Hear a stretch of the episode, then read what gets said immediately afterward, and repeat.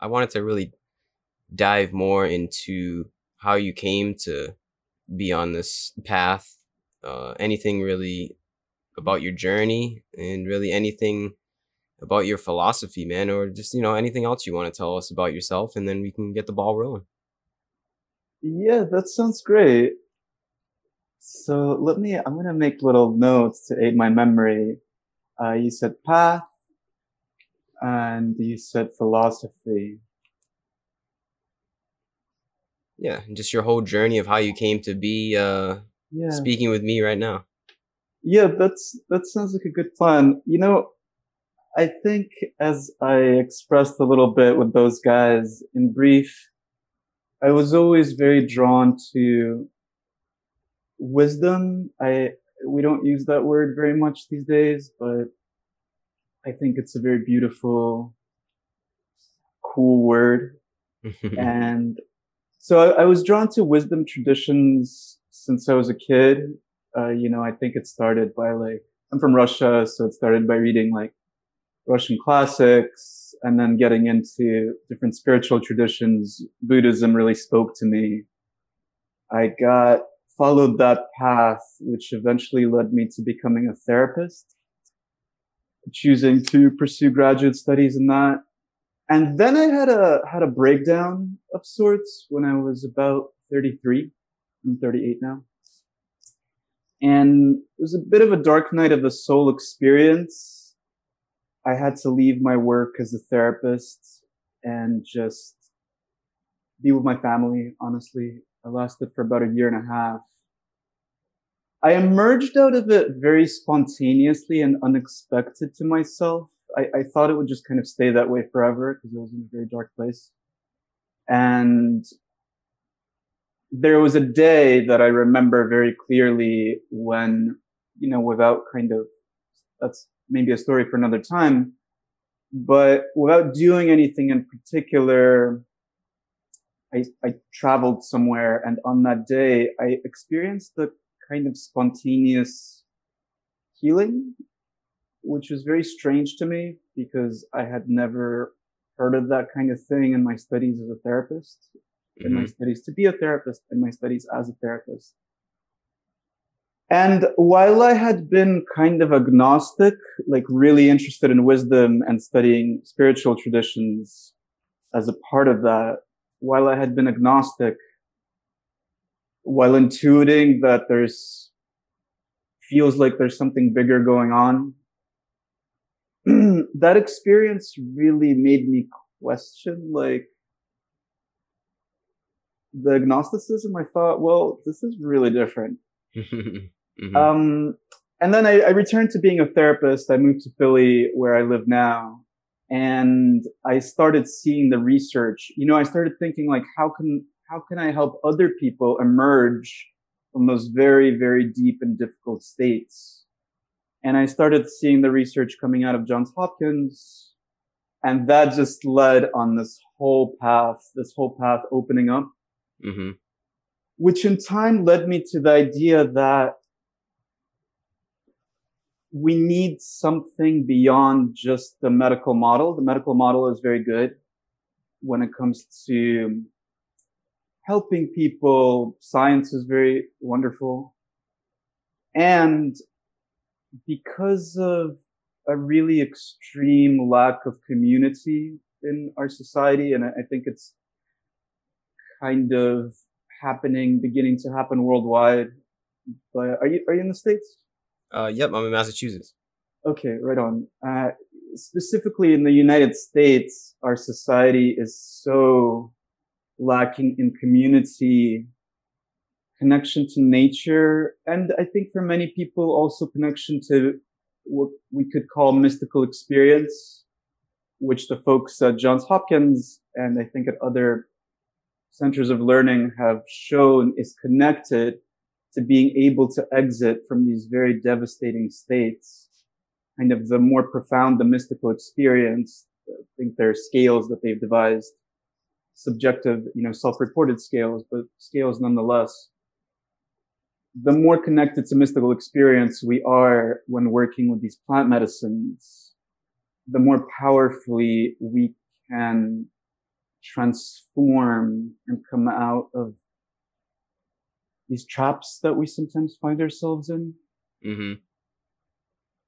So thinking about, and I also heard, I think stated by an indigenous elder, the idea that we lack our, our, our difficulties, that we lack community access, you know, connection to nature and connection to spirit, connection to mystical experience. It all kind of came together in this thing I'm very excited about and sort of at a snail's pace I'm trying to put together, which is I would like to combine the Buddhist tradition, which has been scientifically studied, which is the Buddhist Sangha community of monks and lay people is the oldest organization on earth. It's a very stable, beautiful system for human moving from suffering to freedom and joy. That's what it's all about. Yeah, right. so I, I, think you got my, my boy Siddhartha behind you over there. yeah. so combining combining that tradition with these incredible plant medicines, incredible indigenous lineages that are unbroken and have been working with these plant medicines for millennia. I, I guess nobody knows how long. Mm-hmm. It's sort of lost in the midst of time. Combining that in a very safe, ethical way in a kind of, you know, to use sort of terms we're familiar with, neighborhood church. In the Buddhist tradition, we would call it a sangha, uh, or a kind of circle coming together. And my thought is that if we do that in a really wise way, and we have to really put our heads together for coming up with that wise way, we can create something really beautiful, be closer together, less alone, have strong support networks, be less likely to go to those very dark places. We will still need the help of therapists, you know, and folks in that community sometimes. It's not, it's not an either or, uh, but a yes and kind of tool that I'm thinking of. And yeah, I just, I think we'll be happier. And I think also, what also, as I've been thinking about it more and more, has been coming into clarity more and more. I think that we may be able to, if the experiment works as I think it might, and if then somebody from that, you know, village church, I live in West Philly, it's kind of like a village here, the, the, or the neighborhood church, the neighborhood Sangha, temple, mosque, it doesn't matter what word you use for it. Mm-hmm. Neighborhood church is just one where we're very familiar with. Somebody might want to start another one, maybe in Massachusetts. Yeah. And we could, if we do it very carefully and with very careful respect for both of these lineages, both the Buddhist lineage and uh, a indigenous tradition, I would want to plant it deeply into the earth of, with the roots going all the way down into the mist of time. Mm really w- traditions that have a proven record. mm-hmm. I think that we also will f- are likely to find that our love of nature, real love, you know, the way that there may be love between friends or love between family, love between people who have a romantic connection. Our love of nature, our love of the earth, our love of the animals, and birds and all parts of nature will grow because this seems to happen. There's also studies on this and probably most people that have worked with plant medicines have experienced it themselves. There is a stronger sense of connection to nature. And I think we really need that in the kind of crisis, the climate crisis we face right now. Mm-hmm. Because I don't think we can solve it by just using this very wonderful and powerful tool. Mm-hmm. I think we also have to use the one right here at the, you know, symbolized by the heart. Mm-hmm. And I think that the plant medicines give very beautiful access to that. And the Buddhist tradition can be like a cup for safely holding the plant medicine and the members of the community. That's awesome, man. Wow. That is an amazing mission statement. That is great. Using Buddhism as like a kind of like a framework around these mystical experiences. So it's like we use these plant medicines to to dive into the mystical experience and then Buddhism is almost a way to like digest it or kind of like stay with that experience and um uh, I don't know like uh, how do you how are you going to go about blending those two like what is the uh like give me uh, like a formula in a way that you would kind of use. For certain. Yeah. Well i think that the way that uh you know i'm i'm envisioning it and again it'll be probably a process. There will be some organic growth experimentation uh, heads being brought together to make it as wonderful as possible. But the way i'm envisioning it is it's just like having a sangha in one's neighborhood a, a buddhist community. Usually the way it works with sanghas is you come it's a very beautiful place you take off your shoes and everybody sits down on meditation cushions and meditates together. Uh, folks who are new to meditation go to a separate room and are given instructions in meditation. Mm-hmm.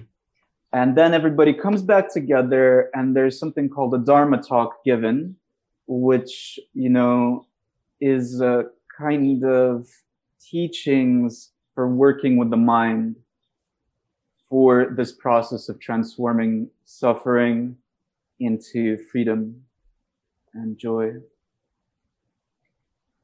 And then there's a question and answer period. And, you know, we could invite different teachers. Now we have this like telecommunication technology. So we can invite theoretically the best Buddhist teachers from around the world mm-hmm. to give teachings. I, I personally am not a lineage holder of that sort but see my role as more like maybe getting the ball rolling.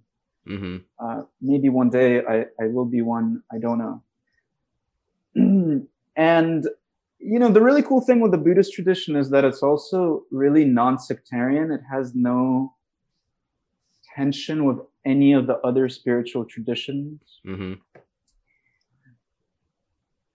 So you could theoretically, in the kind of basket of a Buddhist sangha, a Buddhist circle or community, you could have rabbis coming in and giving talks. You could have like Sufi teachers coming in and giving talks. You could have, you know, uh, priests of all traditions uh, offering teachings because I always go back to this statement made by the Buddha, and it's it's in the Dhammapada, a kind of sometimes I think he was a very inspired guy and would like to, just drop verse sometimes. At least that's that's how it's recorded.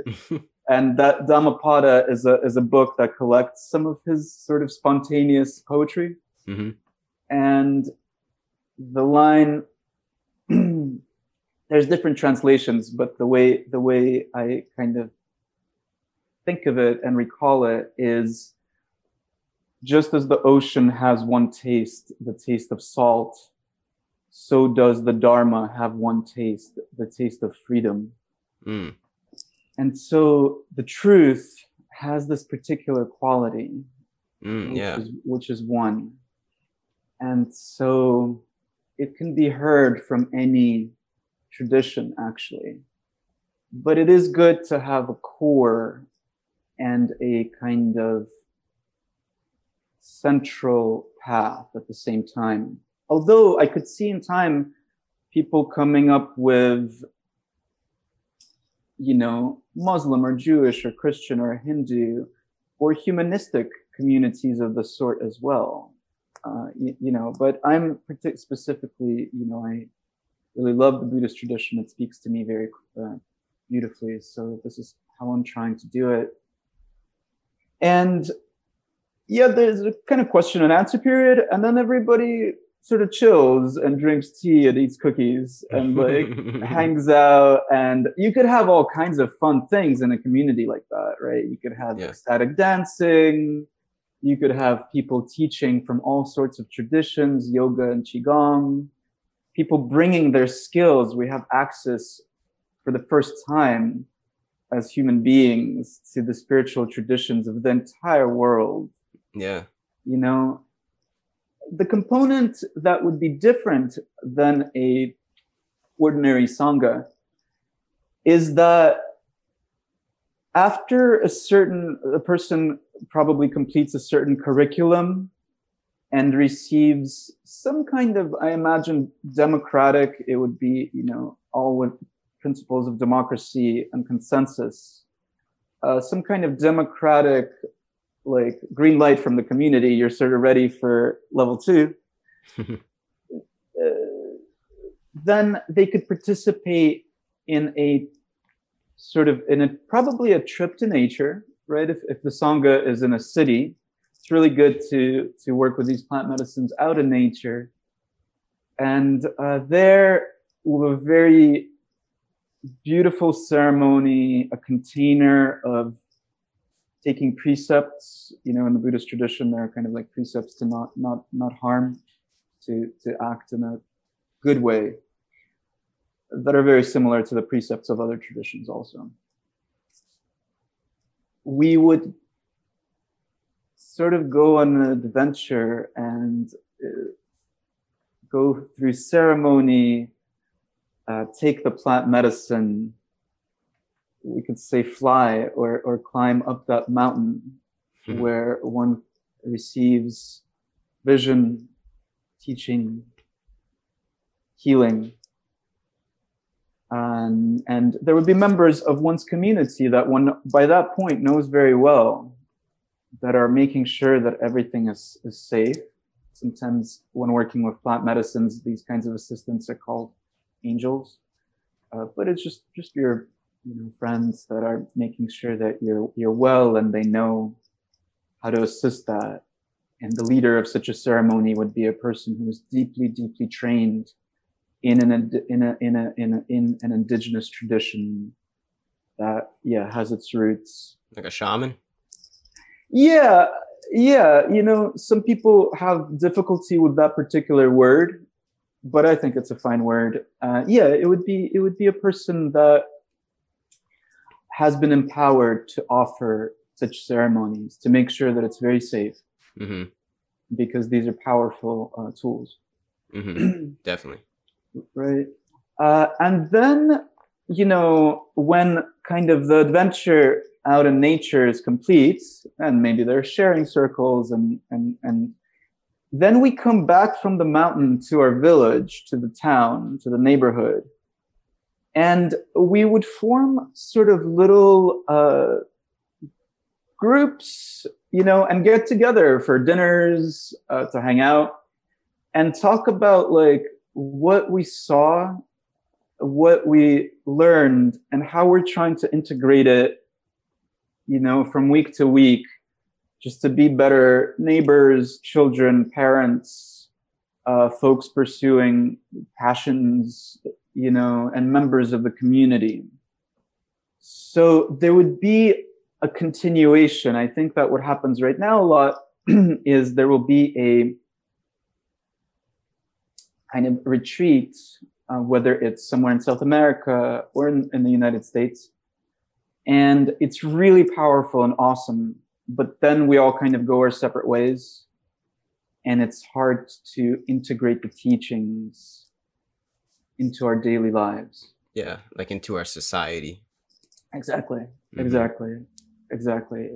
And I think that also what would be a little bit different is those kinds of ceremonies right now are very cost prohibitive for a lot of people.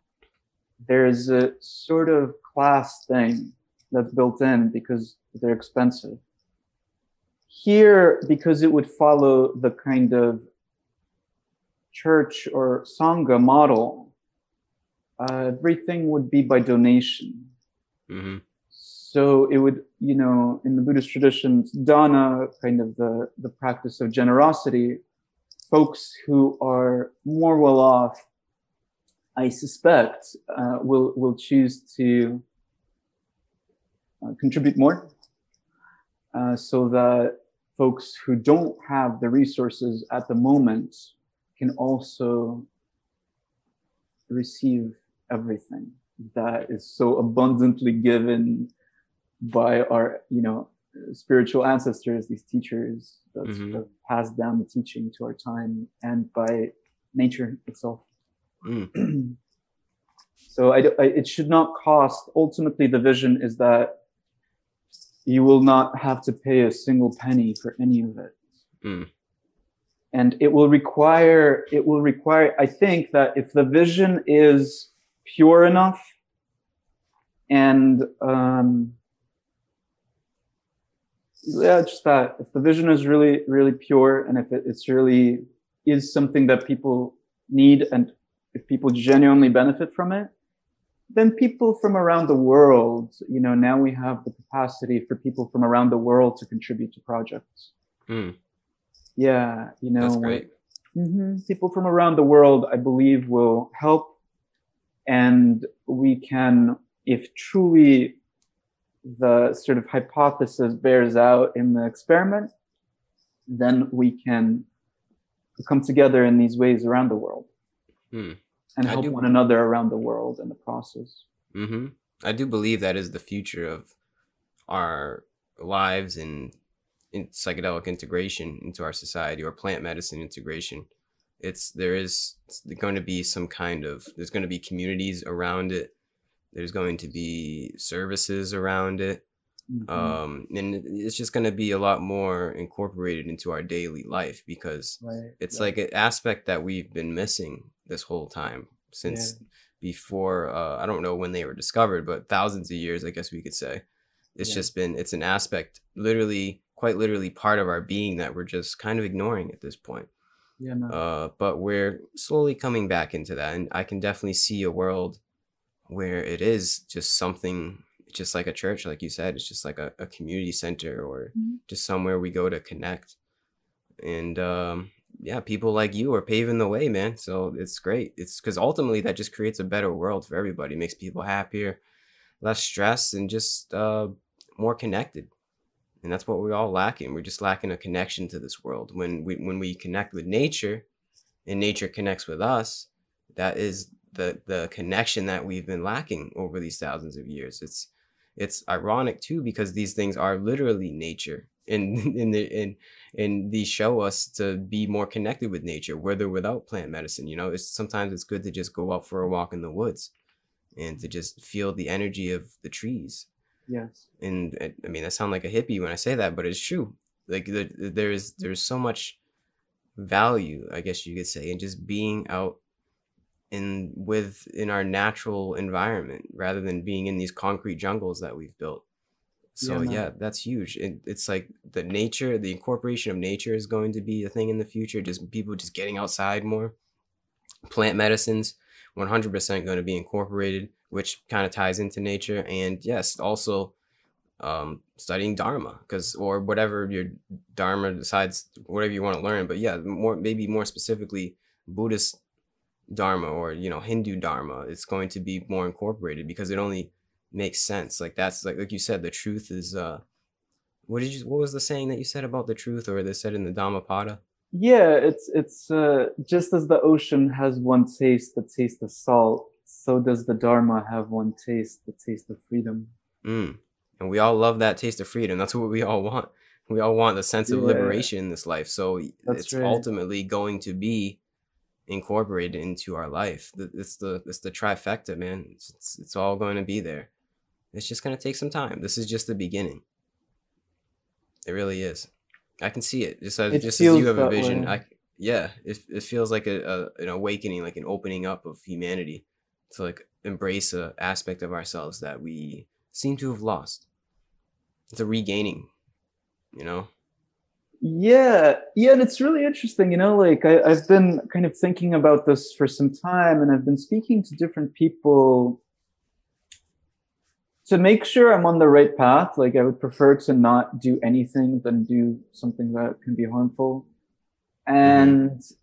Yeah, people respond with ease. It's actually a very simple idea. And I think sometimes simple ideas are all we need. Yeah to kind of figure things out. Yeah, don't overcomplicate it. You just got to get outside more. That's right. That's right. And it's really interesting, right? That we even have the need to kind of defend ourselves. I, I do this too sometimes. You know, like when you said, yeah, you know, like going outside, I, I, I know I kind of sound like a hippie. And it's like, what have we arrived at as a society if we have to defend ourselves just from saying like hey it's pretty cool to go outside and, and, and You're right. trees like yeah. there's something funny about that mm-hmm.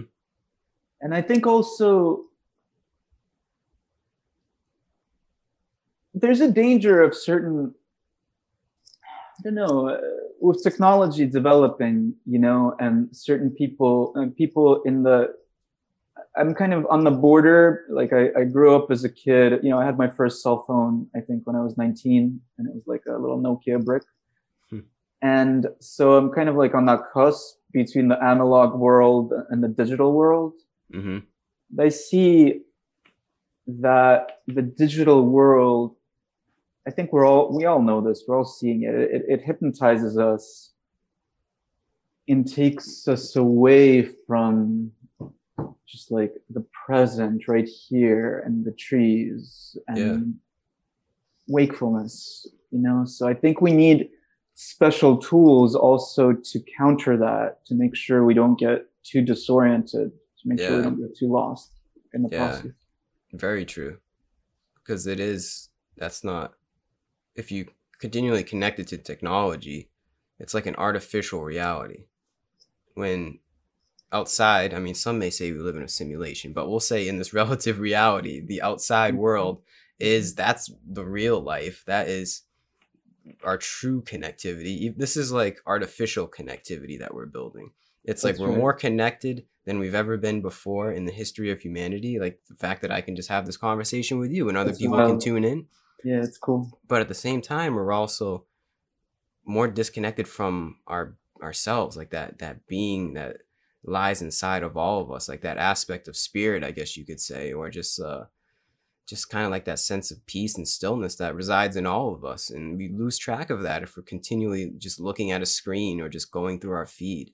So it's an ironic thing. It's just like the yin and yang of the current time we live in like we're just a, we're so connected more than ever. I can talk to just about anybody. If you have a phone i can talk to you and connect mm-hmm. and we can have this yeah. hour long conversation and just just uh, it's a beautiful time to be alive. But if you if you get too lost in that you're going to lose an aspect of yourself. It's very true man. And that's why i do think these things are going to be incorporated because everyone is going to see the benefit of plant medicine and know the benefit because you just i mean all you got to do is just take it in the right environment and you'll know you'll know uh, the uh, benefits that it can provide to our society that's right it's it's really the cat's out of the bag now. You know, there's no going back with these things. It's uh, yeah. we're at a point of no return.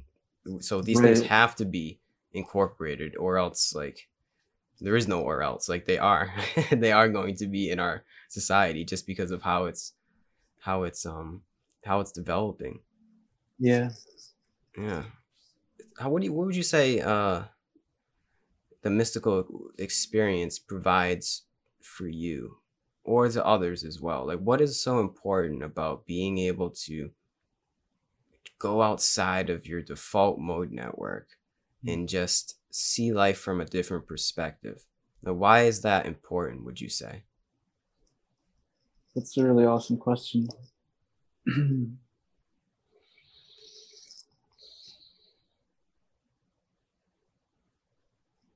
Well, maybe I can just speak to how I've found, in a very kind of simple way, how I have found it to be beneficial in my life.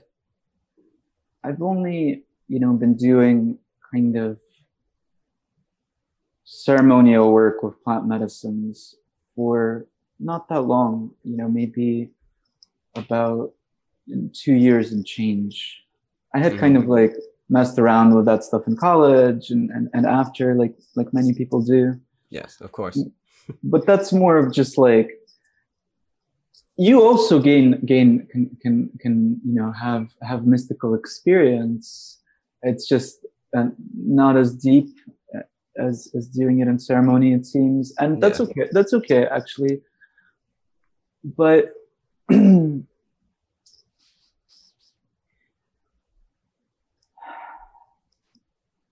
mean, in my life, I've seen, first of all, first of all, it's a great support for the Dharma itself. Mm. Because you are able to see, you know, the word spirit and the word breath are the same in many, many, many languages across the earth that are completely not connected, that are not that connected historically. We have inspiration being the word for inhaling and also the word for receiving some kind of gift maybe as an artist or as a, as a, as a creator of, of some kind or within one's life and in latin these words are connected and you know i'm yeah, i'm from russia we have the word dыхание which means breath and duch means spirit. Dusha, soul, is also connected to dыхание, duch, uh, breathing. Mm. And when one enters into this ceremonial space, especially if one has some training in breathing and in what let's just say in the dharma one can perceive that fact there very directly that actually breathing and mindfulness itself connects us to what I've heard, for example, in the Lakota tradition, can be translated as the great mystery, you know, or sometimes called the Great Spirit, sometimes God or the Tao, hmm some kind of, or Allah, some kind of ground of being that unites everything in a way that is very difficult to describe in words. Yeah. Sometimes, right, they say that the Tao that can be named is not the true Tao. It has to be perceived directly. hmm And when we perceive it in ceremony, we have a much easier time than perceiving it outside of ceremony. Yeah. Because we sort of know what to look for much more. hmm And being connected to this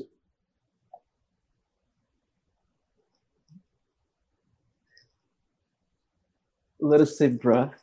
I think the Buddha was really brilliant because he avoided all the words in a in a way uh, to the ability that uh, to the extent that it's possible. And he just said, you know, look at sit down under a tree. He would often, you know, tell tell his monks to sit down under a tree specifically, and he attained enlightenment under a tree and was born under a tree. I don't think those are, you know, coincidences in the way that story has kind of been mythologized. hmm and pay attention to your breath. So I think that in perceiving that directly, we gain great confidence in the usefulness of these teachings. It inspires us to practice in our everyday life because we all we all need help. Life is really hard, you know? Hmm and it's like oh wow. When i'm connected to this my heart is open you know? And things go better. I, I've been thinking of it in terms of music a lot. It's like we're training to hit the right note. Because when we hit the right note in our actions and in our presence, we're in harmony with the symphony of creation. And Ooh, by that, good. that's pretty good, right? Yeah. A little bit inspired by this lady from the Middle Ages, Hildegard, who was a sort of visionary and a very great composer. And she was eventually canonized and just an overall badass. Uh, so, yeah, we're kind of training to, because we can kind of, as we pay attention in ceremony, we can very directly and in a very difficult way, actually, feel when our pitch is off. Mm. And we can also see how to, what conditions are present for us to be on pitch. It's almost like there is a choir master constantly teaching us within the ceremony, you know? Mm. hmm And so by observing that, we're able to bring it more and more. And by integrating it with a genuine spiritual practice, which I, I, I, I've used that word in a way where even a person who's an atheist can, can have a, a genuine spiritual practice and can become on pitch.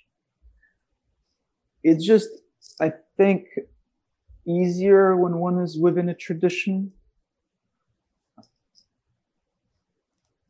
we end up harmonizing more with you know nature it's, itself and so we feel healthier and happier and our relationships improve hmm and it's good It's good. Yes.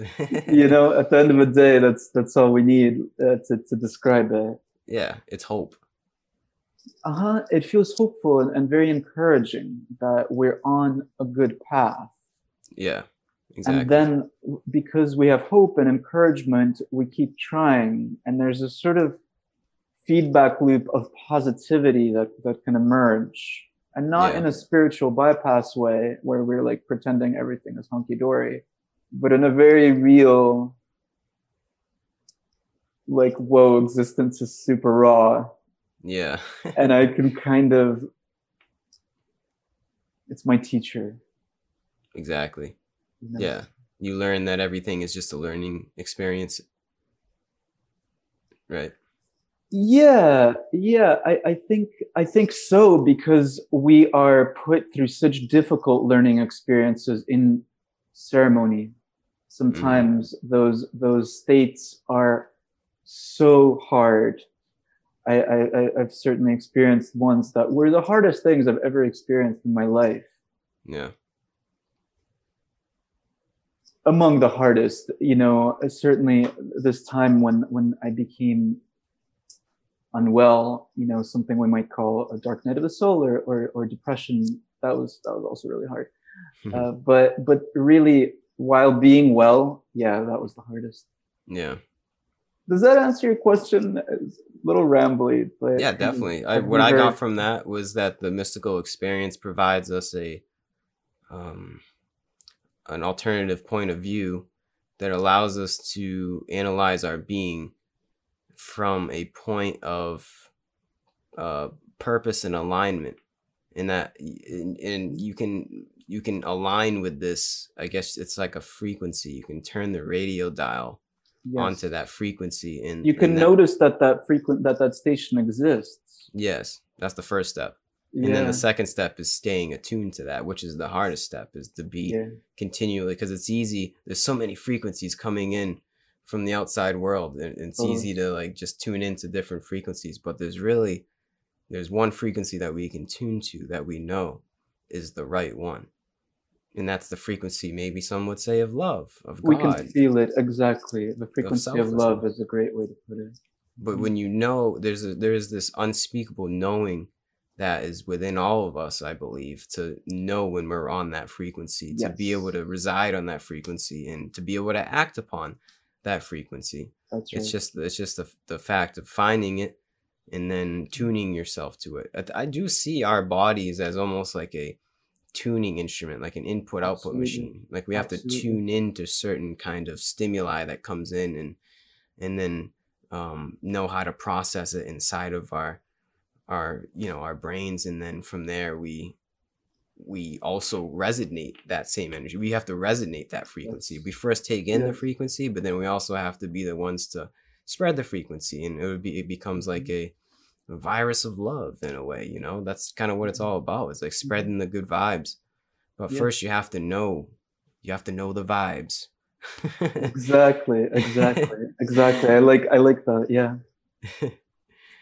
that's great and man. you you know also i think that like i'm trying to study these days sort of the way indigenous folks from the various nations in our country related to these visions and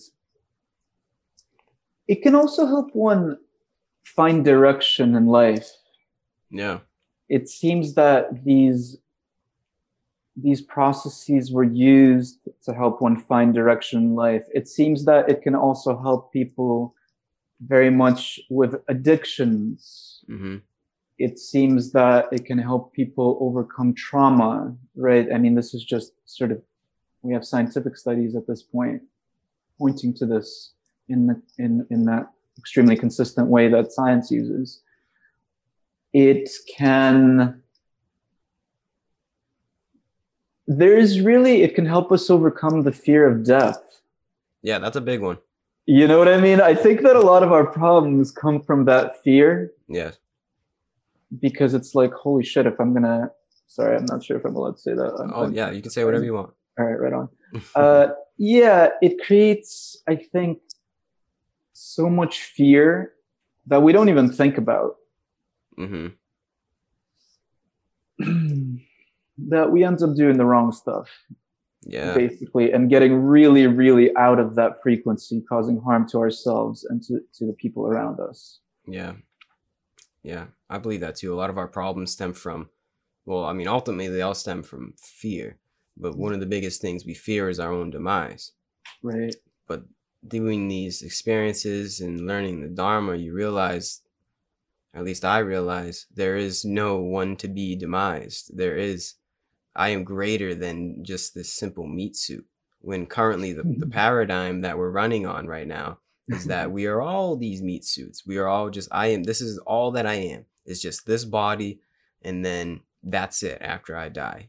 Um yeah it's kind of these these plant medicines and and uh you know meditation and whatever it is, yoga Mhm. uh show you in a way that's an unspeakable. The only way that it can show you is like with from within um that you are way way greater than just your body so that's kind of where i get the negating the fear of death from from these all these experiences because it shows me well i'm more than just this so when just this dies it's, i go on to metamorphosize i guess into the process that i was born into and uh, who knows what happens? Nobody knows what happens but i don't think there is an end of consciousness per se.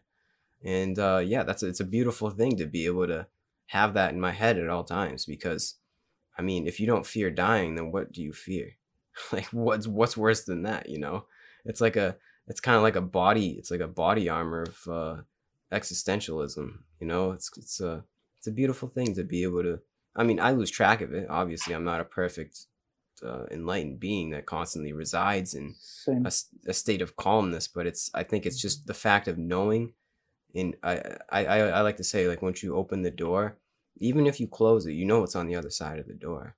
So that's kind of how i That's good. reside. Like it, there might be days where i have bad days and just the drama of life catches up with me but i know deep down no matter what happens no matter how bad it gets how crazy it gets there's always that that glimmer of hope that lies on the other side of the door and that comes from my previous experiences with plant medicines and yoga and meditation and all of this. And that's why I think it's so important for all of this to be incorporated into our society because ultimately we create a better world and a happier world for everybody.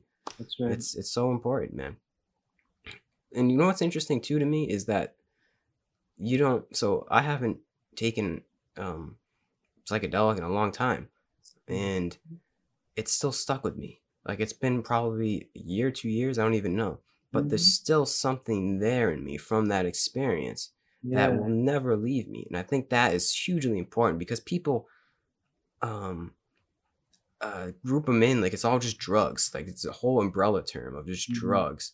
Right. And they think that magic mushrooms are on the same scale of crack cocaine when right. it's totally not like that whatsoever. I'm not mm. saying that magic mushrooms can't be abused, but what I'm saying is that they mm. have totally different uses when you use them correctly. I don't know if crack cocaine actually has any any beneficial uses, but what I'm trying to say is that right. magic mushrooms do. And when you use or whatever the plant medicines are, when you use them correctly, they're just tools in our arsenal that that we have to we have to. There's no choice. We have to incorporate these things so that we can all heal that's ultimately what it's about. We all totally we're all just uh I guess you could say sick mentally. Physically, we're just we're just at a time of just like great sickness and these are quite yes. literal healing medicines that we're neglecting from millions of people that could use them all around the world.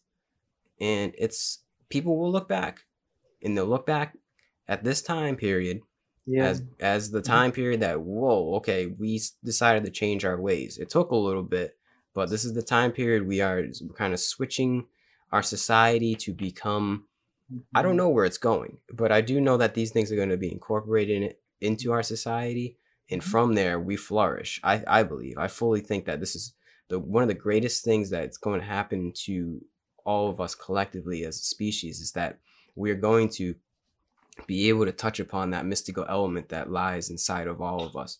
And it's going to be a regular thing. Like it's just going to be, like you said, just going to church on Sunday or just like whenever you kind of feel like you need to be able to touch upon that. And mm-hmm. um, we're, we don't have that right now. We, we're just currently on a, a paradigm that is not connected, not, uh, not really shown any real purpose. Like we're told our purpose we were given a purpose, but it's not the purpose that is aligned with right. the way or the path. And That's we right. are all collectively in the future going to be able to walk that path individually because we all have to do it our, in our own way. But as long as we we're going to find the path and then we're all going to be able to walk it together and create a better society. That's what I see. Maybe I'm a little too idealistic, but I do fully believe from all the research I've done and being able to have conversations with people like you that we are creating a a world that is beyond our imagine at this point. But it's just the it's just the start. End of my rant. no, that's great. That's great, and I really appreciate your the sense of hope that you're bringing. It's it's really cool and really important because you know I I, I find a lot of people have really lost hope. Yeah.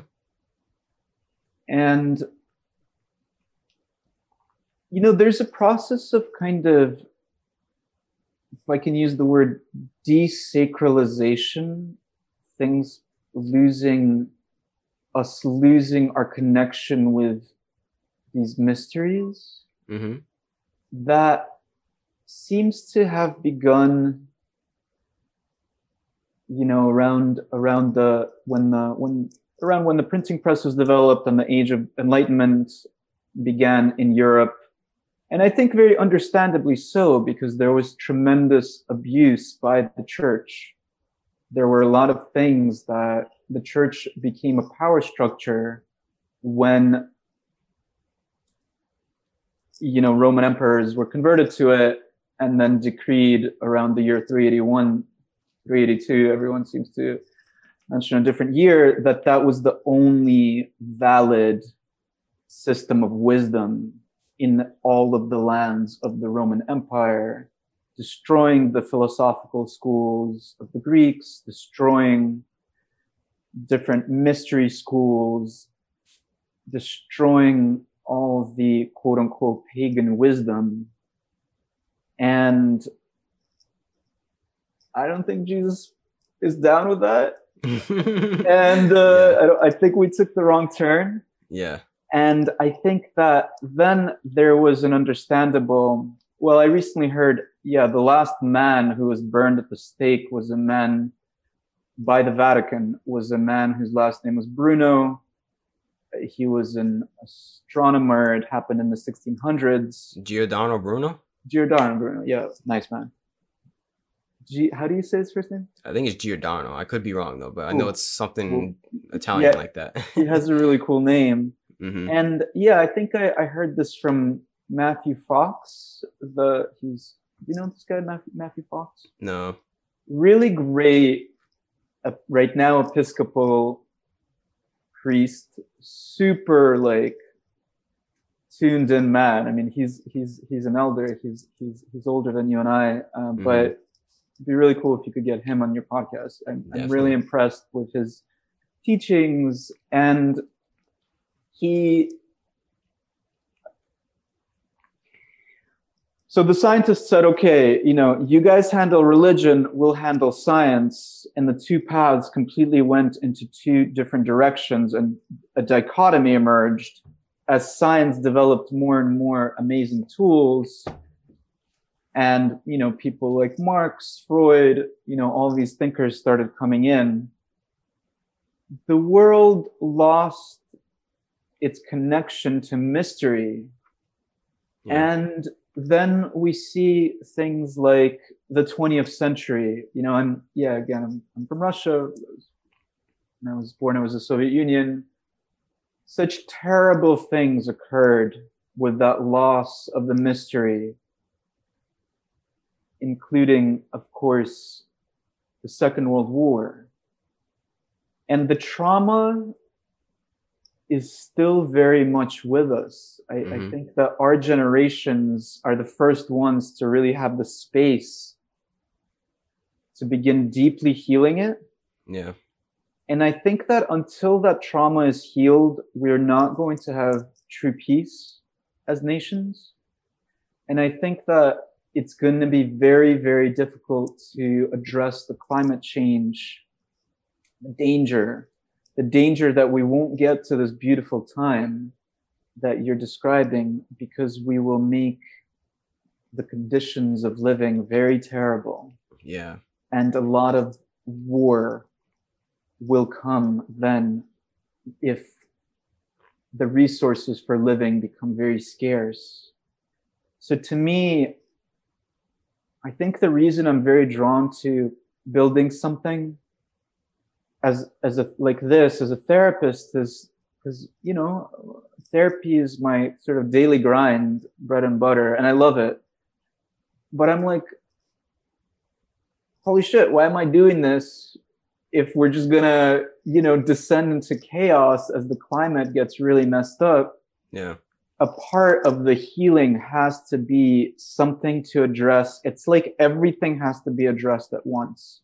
Mm. The trauma has to be healed. We have to make peace. And I, I really think, you know, two nations that I dear to my heart are Russia and the United States. Hmm. Those two countries have to, because the people have no beef with one another. Yep. You know what I mean? And um, th- we need to stop having our governments decide our relationships and relate to one another like you and I are connecting right now. hmm Because we need that level of unity to address the enormous challenge of this climate thing. And I think an aspect of that is a resacralization of everything.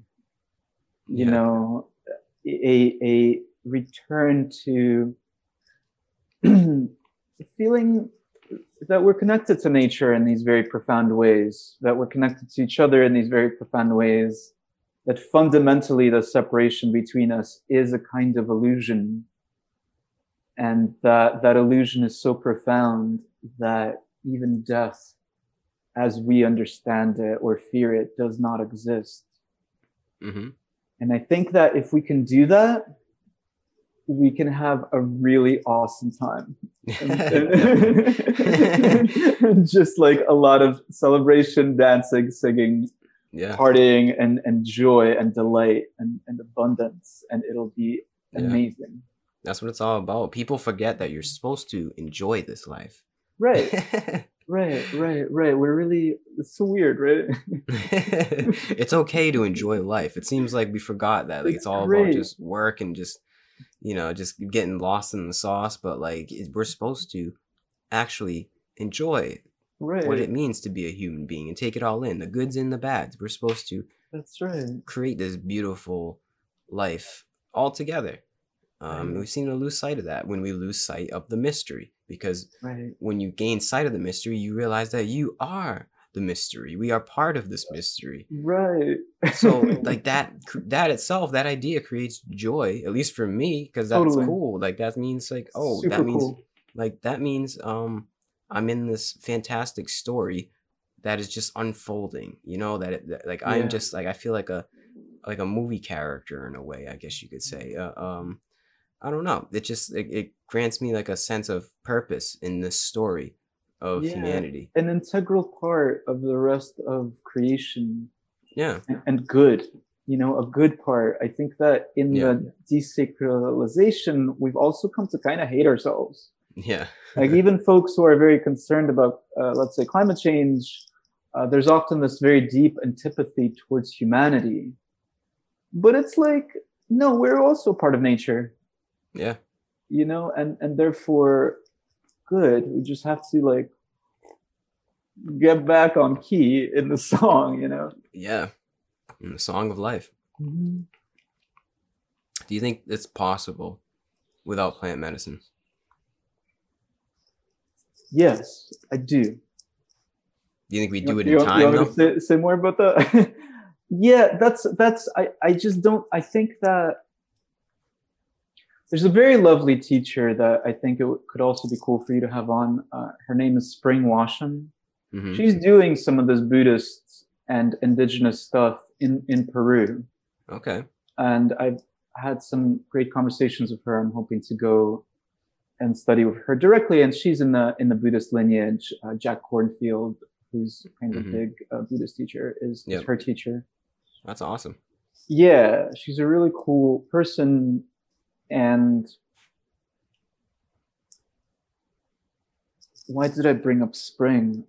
Um, well, she was saying she was saying that you know as she was reflecting on whether it's okay to bring these traditions together, and I I'm very much of the same mind. Yeah. She was like, "No, this is the eleventh hour.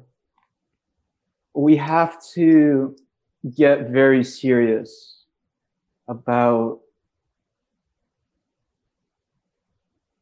getting on pitch. And we need help. We we need to we need to we're very proud. This is one of our downfalls as as as human beings. We're very very very prideful. And we're very quick to see ourselves uh, the ego is really strong.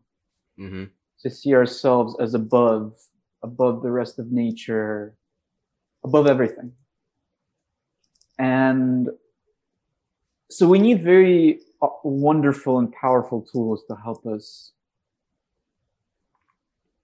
humble ourselves i'm saying this to myself also it's true Mhm. for it's true for all of us hmm and I think that there is no time to.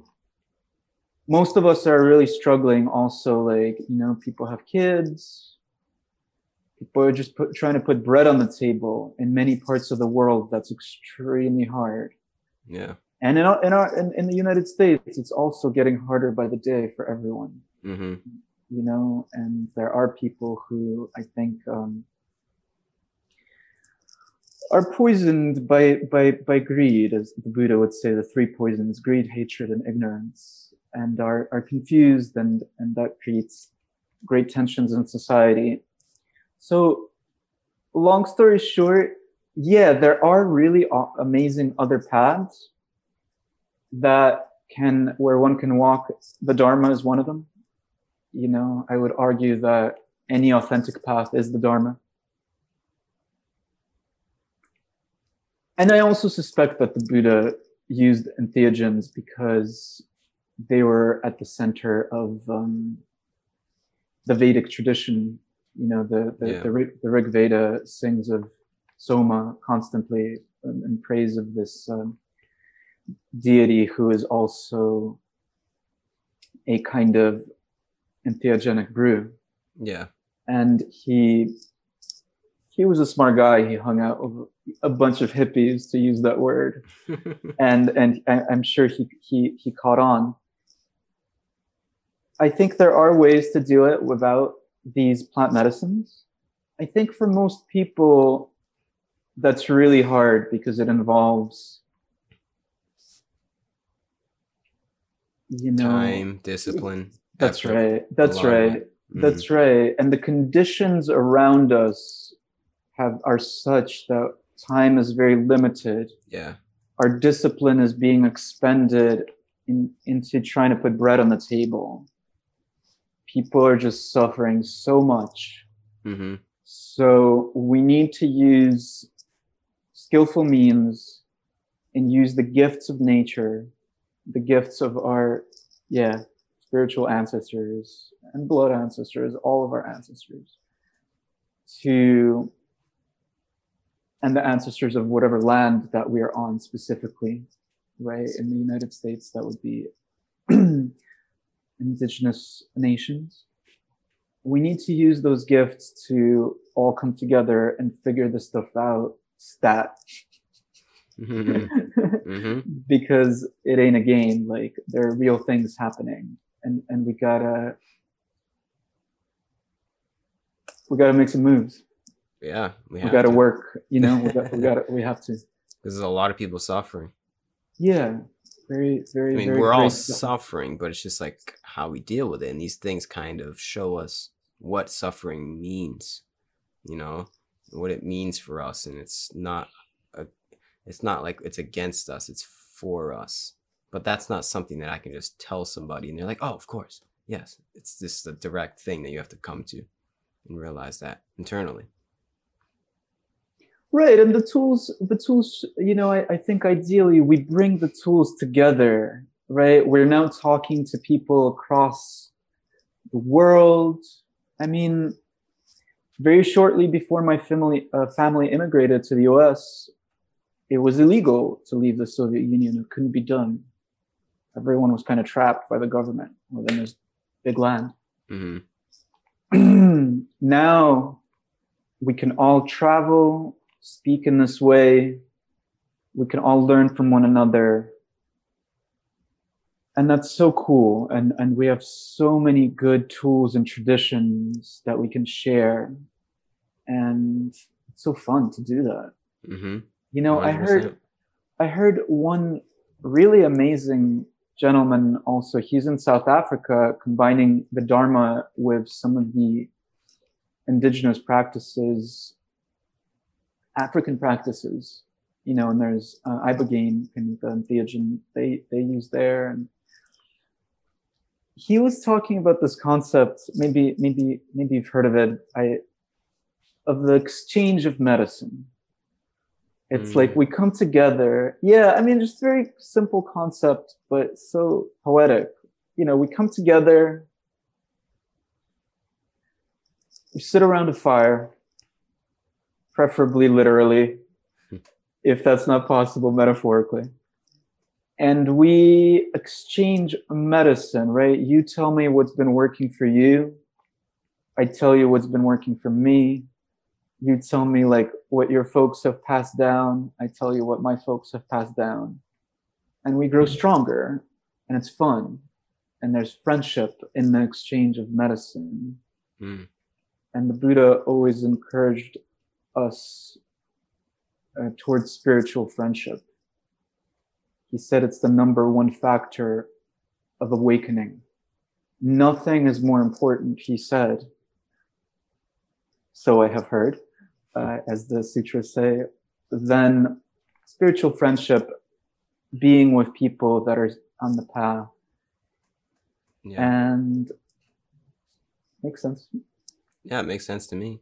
you know You know, it's like if you, yeah, it's just like knowing what's best for you and you knowing what's best for me, kind of. And we, sh- I share what I learned and you share what you've learned yeah on the path and we just go back and forth. Yeah, that's kind of what we're doing now in a way. totally totally right you're giving me like ways that you've thought about things and have kind of conceptualized them i'm sharing some as well and you know maybe the listeners or viewers of the podcast gain a little something from that as well and together step by step we exchange enough medicine where we're all well yeah, that's great. I like that. it's nice right Mm. Wow. I don't even know where to take it, man. I think it's good though. I mean, we uh we just need to exchange medicine a little more, you know? Heal each other. Heal ourselves first. And then from there we heal each other. It's all related yeah because we're sick. I know it sounds horrible, but we're our, our society is sick. It doesn't mean we can't heal. It Doesn't mean we can't come Yeah. to be a healthy version and the best version of ourselves, but we know, we all know in the back of our minds that something's not right. and it's that Yeah. we, we've been conditioned. Our sickness is our conditioning, whether it's from whether it's from multiple lifetimes ago, whether it's from our literal upbringing, whether it's imprinted in our DNA, there is some kind of conditioning that isn't quite aligned. We all know that. So we have to get collectively all aligned with the way. And uh yeah, like you said, we'll just enjoy life a little bit more. That's what it's all about, right? Yeah, man. Can I ask you a question about this picture of the wolf and the birch trees that you have? yeah, go for it. What uh, what's what's the story with that one? Uh, I mean, it's not really that much of a story. It's pretty cool. I would show you it. the The wolf moves as you move. Oh, oh, it's a Uh, hologram. I just liked it. Yeah, it's a holographic picture where you kind of like you go over there and it looks like it's staring at you. Um, Mhm. I just liked it. My my dad actually got it for me as a present, and ever since then, I just was like, you know, I'll just put it in the background. Not really any too deep of a story. I just never really saw a picture like that where it was just uh It's beautiful. yeah, thanks. I appreciate it. It's a, it is. There's something just I don't know. Something about wolves, man. Yeah, I, I feel wolves. I feel that very strong connection to to that animal also, and uh, the birch tree also. You know, it's I've been reflecting on. It's it's kind of uh, it's a sacred tree to a lot of people in Siberia, the indigenous uh, people in Siberia. That really? some people that. say the shamanic tradition comes from them Wow. and that uh, people crossed the Bering Strait when it was when there was no um, maybe when it was united yeah. essentially that that land between Russia and Alaska hmm and and populated North and South America through that. That's that's one theory. So yeah it's a sacred tree and and it's kind of has a very special significance in in Russia as well. And and wolves also kind of it's just interesting. It's a tree that grows all across the north and the wolf also lives all across the northern lands including our lands in the united states Yeah. and including uh, including russia and, and and europe and i just i like birch trees and wolves that's why I That's great. I had no clue. about. I just liked it because it, Yeah. it's a hologram or holographic, I, I guess you could say. But uh, yeah, I appreciate that, man. For the first person to ever bring that up. Yeah, and I've just been reflecting on, you know, many, it seems that many people in the indigenous, which all of our ancestors were indigenous uh, at some point, uh, traditions learn from animals and seem to develop special relationships, you know, that, that seem to believe that uh, certain animals have special relationships with certain people. Yeah, Uh, maybe maybe you got something like that going on with the Yeah. with the wolf. You know, it's my spirit animal. I am a wolf. that's that's kind of that's kind of how I feel. to, Maybe. to take it one step to get like real real crazy with it because Mhm. why not we're like here and having a little fun so this is this is you know where i usually right now it's the pandemic so i i work out of this uh, space in my home as a therapy office Mhm. And to keep me a little bit you know cheerful as i do it and grounded people are having a really hard time these days so i need little tools myself to stay um, centered Yep. I have this uh, wolf here. It's a toy wolf, and I've put onto him a. You might, and your viewers might think this is mad, but I'm just going to be vulnerable and show it. Yeah, it's a it's a Soviet uh, infantry cap uh, from World War II, hmm uh, and the people that fought in this that war, uh, whether they were Americans or people from the different uh, lands of the Soviet Union, uh, yeah, they had to be very tough, and um, so so it helps me stay tough as I, as I do the the wolf and the calf as, I, as, I, as I do my work as a therapist. Yeah. That's great. Yeah, we all need those little things, even if it's just like a little a wolf uh, plush toy. We just need like a reminder sometimes. Little symbols of uh, inspiration. They can be serious or playful. Yeah, exactly. Yeah. That's great, man. Hmm. Has anyone? I mean, I think it's incredi- incredibly coincidental that your last name is Soma. You ever thought about that one? I have, I have, you know, I mean, among, I have like this little different little symbols near me and in my office space when I work. One of them, I've got a picture of my grandfather. Uh, that my, my name comes from him. He was uh, an Indian man. I don't know. Can you see that oh wow, image? that's Yeah. awesome. Yeah, he was he was from the south of India, Tamil Nadu, and he came to the Soviet Union, I think, in 1957, Mm. and in about two weeks proposed to my grandma, and uh, that was uh, kind of how I um, why I have that name. Mm. Makes sense. So you're half Indian, half Russian. I'm a quarter Indian, a quarter Jewish, and half Russian. Wow, Yeah. it's an interesting makeup. It was fortunate because our home as i was growing up had a lot of hindu deities but also like my jewish grandma would like take me to church. Hmm and there was always this thought that in the hindu tradition and it's quite common that you know there are many masks of the divine but one no god but god kind of thing you know, Yeah. and it was very easy to take in as i was growing up because of um, the mixed family heritage hmm so I think it's been kind of helpful in trying to, you know, trying to bring different tra- traditions together in a useful way now with this with this project.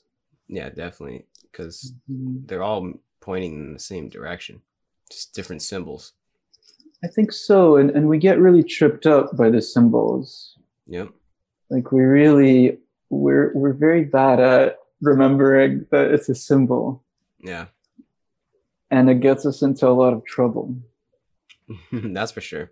You know. hmm So it's like it's an interesting. Yeah, it's, we got we got to get good at using the symbols. You know, you've got this awesome. I don't. I don't. I, I- awesome scientific symbol on your on your shirt, for instance. That's psilocybin. Nice. I figured. I figured something along those lines, and uh, you know, in a way, that symbol is pointing to the the great mystery, just just as well as you know some kind of traditional spiritual symbol. Yep. They're useful, very useful things. We just we just want to make sure we don't get tripped up by them. Yeah, exactly. Exactly, man. It's just we all come to that in our own accord, though. Even this podcast is a symbol. The- This all of our words that we're using Yes. are ultimately just symbols to the listener.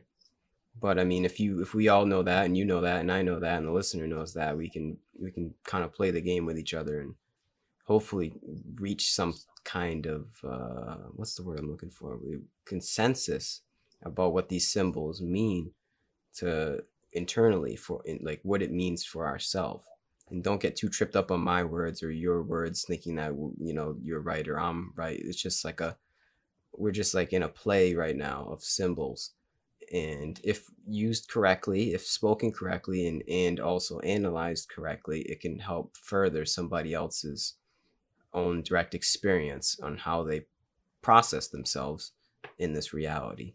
And that it's the same exact thing as the cross. It's the same yeah. exact thing as the as the um the star of david or whatever symbol you want to use this, this chemical sure. psilocybin symbol.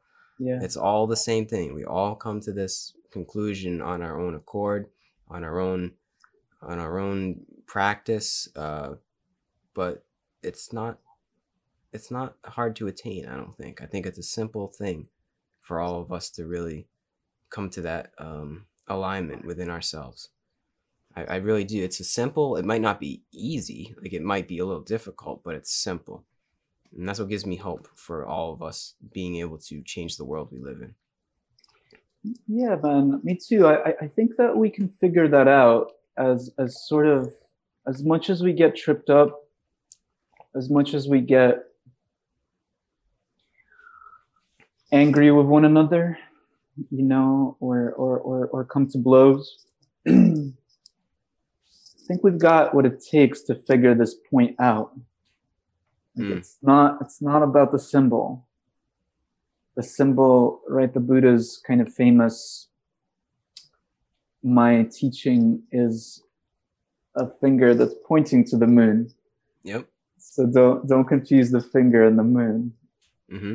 You know, or he talks about how it's a raft to cross to the other shore from suffering to let's say freedom yeah and then and then you can you can leave the raft you don't you don't continue carrying it around on your back Mm-hmm.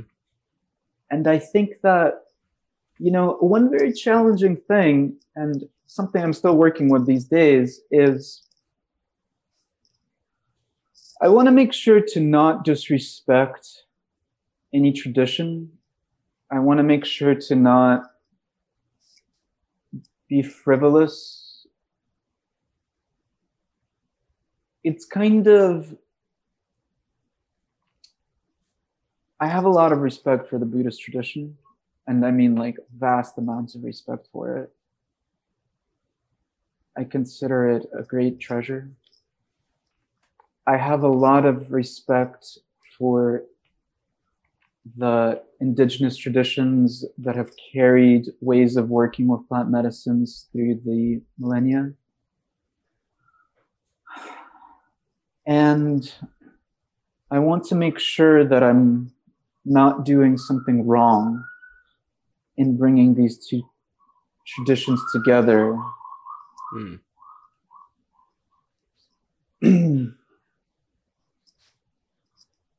and sometimes I get tripped up by the symbols, mm-hmm.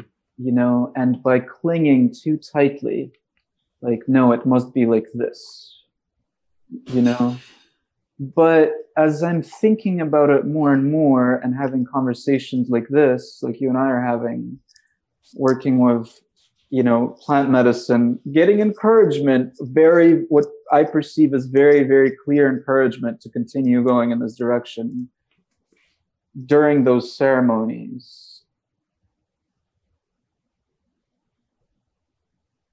I don't think that it is wrong for us to create tools for our time that will help us to survive and to be well and to have an awesome time. Exactly. also, I, I it's very I'm, I'm I'm I'm you know trying to be very respectful, but and uh, not to compare myself to anyone because you know I'm just some dude. Uh, but this has happened throughout human history. You know, that new ways were really needed. Yeah. And some people would propose new ways, you know, and there would be often tremendous backlash. And yet, they were useful. It helped us be here and, and have this conversation today. Mm-hmm. You know, so I am honestly, I, I, I don't want to, you know, I think that we can do it together. If people like, you know, the idea that, that I'm proposing, I'm actually going to kind of nice. I'm taking a week off. And in a way, our conversation is the start of that to complete a blog that I'm working on Mm-hmm. that will, you know, kind of outline some of these ideas in that form. And I think that there will be some people that the idea will speak to, and I really need their help because this is honestly very scary for me. Y- Mhm. y- you know, I and I'm going to do my best to go for it. Uh, if there are, I want to do everything within our, and and and am doing everything within our laws. You know, the the Constitution, the Bill of Rights protect our right to uh, religious freedom, and Supreme Court decisions have allowed you know, uh, Santo Daime and UDV. Well, I believe one of them was the Supreme Court and one was a federal court decision, and also the Native American Church, you know, to use ayahuasca and peyote in in in their traditions. So, you know, what I'm trying to do, I'm trying to do with respect for the law of our land specifically the first, you know, and and uh, through through the First Amendment, uh, if there has to be some kind of court um, discussion about that, I'm willing to have that discussion. mm-hmm. You know, and um, fortunately, there are funds that are created for those kinds of societal discussions. Uh, so I'm going to be trying to work with those funds and good legal defense teams. But I think that we, as the American people and as the people of the earth, have the natural right to connect with this mystery, and that no power on earth has the authority to take that right from us and that this natural right, you know, we hold these truths to be self-evident, that this natural right is protected in the founding document of this nation. And that's awesome. That's Yeah. a lot of foresight, Mm-hmm. y- you know, and let's do it. Let's do it, man. I I believe.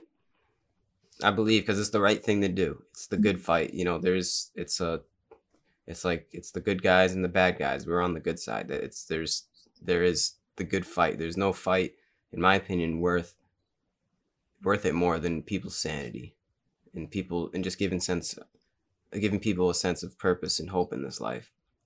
It really means so much for all of us to contribute to that the new paradigm that we seem to be building because uh, if we don't we might destroy ourselves unfortunately so i mean we, we have to That would be this fight. super uncool. Yeah. yeah that would not be cool that is Yeah. not i don't think that's our destiny but it is a potential it is you know it is there because there you know extinction extinction events have happened plenty of times on this earth so i don't think we're any less susceptible to anything like that happening so we have to avoid that i know it sounds scary but it's you know we just we got ourselves into this mess we have to get ourselves out Yeah. and it all starts from within it, it really does Yeah. well i think we can wrap it up on that point man Yeah, Yeah. does that feel that feels good? That feels good to me complete. yeah It feels complete to me. Cool. Cool. you have any closing statements? Anything else you, you want to plug before we uh we finish recording? No, uh, I don't. I don't. I think that you know maybe what I'll do is as I work on this blog, I'll send the details your way if you want to share that with you know your your audience Definitely. right on Yeah. and huh, okay cool let me let me make a little closing statement just for fun of that of that tradition Okay. And i want to kind of build it off of what you said about like yeah it's it's scary. I think that there is no shame in us being afraid of the current situation that we find ourselves in when it comes to climate when it comes to maybe certain governments or organizations that are abusing the natural rights of the people that's just the three poisons of greed, hatred, and ignorance. In them, those poisons exist in us also. And I think that as we transform those poisons in ourselves, we can put good people into positions of leadership, which we need. And I think that we can whether it is through this path or the many, many other paths, you know, that we've received through the generations that are available in our own hearts also. I think that we can transform those poisons. I think that we can have respect for one another across cultural groups within a nation and across nations and peace. And I think we can build a really,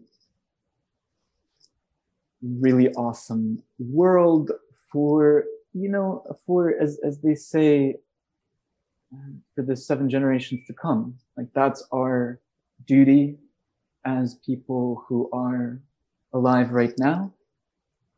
And I think it's a great duty and honor. So let's all get to work and hopefully have a whole lot of fun as we as we do it as well. And if we suffer while we're doing it, we can just help each other out and keep on keeping on. That's it, man. That's the way. Yes, sir. Thank you very much, Alexei. That was a beautiful ending statement. Um, definitely would like to talk to you again. You're a cool guy. Thanks, man. I, I would I would enjoy that as well. Awesome, man. So uh, let's stay in touch and hope all is well in the meantime. Thanks for anybody who listened through this whole thing. And uh, yeah, peace out, man. Hope you have a good week. Yeah, dude. You too. Come come hang out in Philly. Some when you know you're you're wel- you're welcome here. Definitely, man. Come come come come crash in my. I got a guest bedroom over here. Come come come chill. Sounds good to me. All right. All right. See you, man.